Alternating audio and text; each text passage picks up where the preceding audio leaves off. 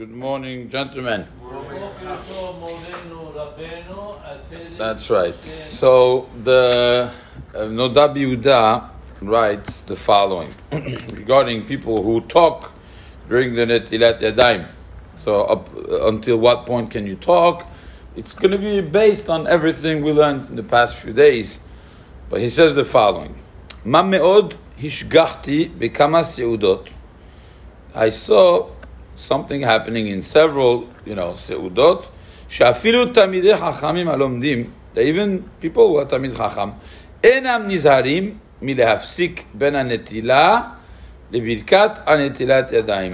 They're not careful between the netila and the beracha of netilat yadayim.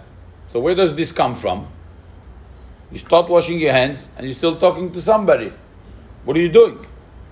You're doing the netilah. I think the mistake comes from what we explained that since we sang the beracha after the netilah, not like the Shulchan Aruch, therefore we're thinking that as long as you didn't say the beracha, you really didn't start the mitzvah. What was the excuse? The excuse was that the mitzvah is when you dry your hands. So, as if you say the beracha, and then you do the mitzvah, like any mitzvah in general. So therefore, that gives me license to being able to talk between the netila and the beracha because never it never goes backwards, right? That's probably where the mistake came from. He says v'tautu be'adam. It's a big mistake in their hands. V'yoter hem nizharim mileafsik ben birkat netilat yadayim lahamotzi. He says people are very careful between the netilah and the amotzi. They shh, they talk like this. כי שיחה בין נטילת ידיים לברכת הנטילת ידיים הווה הפסק. When you talk at that point, it says between the netilah and the beracha, it's a real hefsek. And you would have minadin to do netilat yadayim again. Veilu achar netilat yadayim uzehirut be'alma. We're going to see later that minadin, you could talk between the netilah and the amotzi. We'll talk about this uh, in other halachot. But so why are you more careful where you don't have to be careful? And why are you not careful when you should be careful? So let's come back a little bit to this. Again, it's promised that it's a whole balagan. Shulchan Aruch says, say beracha, then you do netilat yadayim. That would have been perfect. You do the beracha, then you do the action, and gamarnu. Of course, you're not going to talk between the beracha and it. Now, what did we do? So, okay, we're going to make it backwards. If you make it backwards, you do the netilah and then you say the beracha, it's confusing.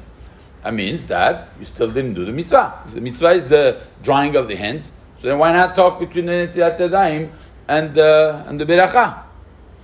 Okay, so it must be that it's because we also worry about the Tosafot. Tosafot says when it comes to things of Tahara, we rely on Tvilat Hager, that you do the Beracha after the mitzvah. Okay? So if that's what it is, that means that the connection between the, mitzvah and the Beracha is as tight as if it would be backwards.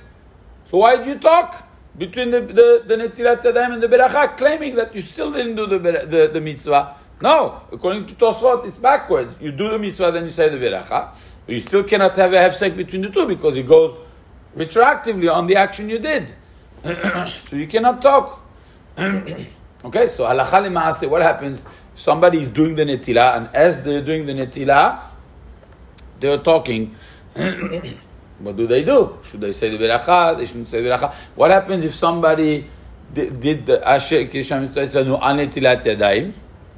and then they talk before they dry their hands.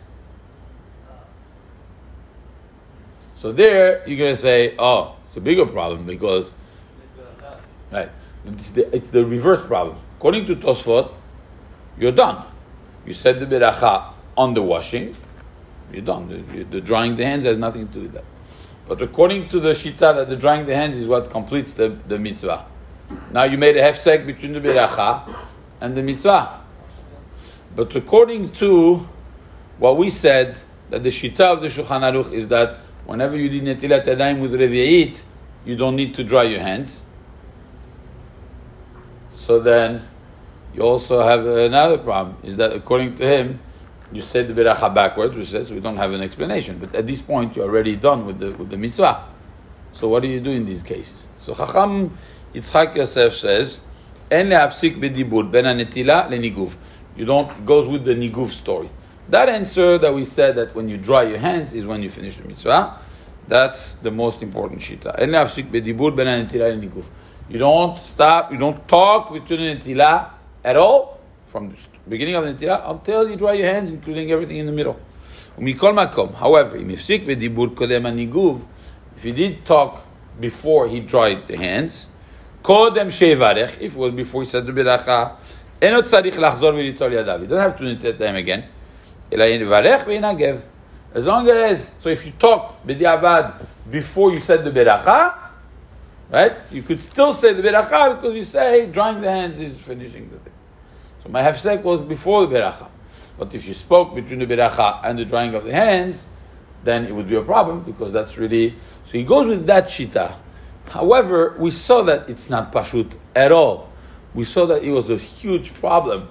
We saw that this this is not pashut at all. So the big advice, of course, and what we learned from today is from the second you start washing your hands until you finish drying your hands and everything in the middle, do not talk, please. Thank you very much.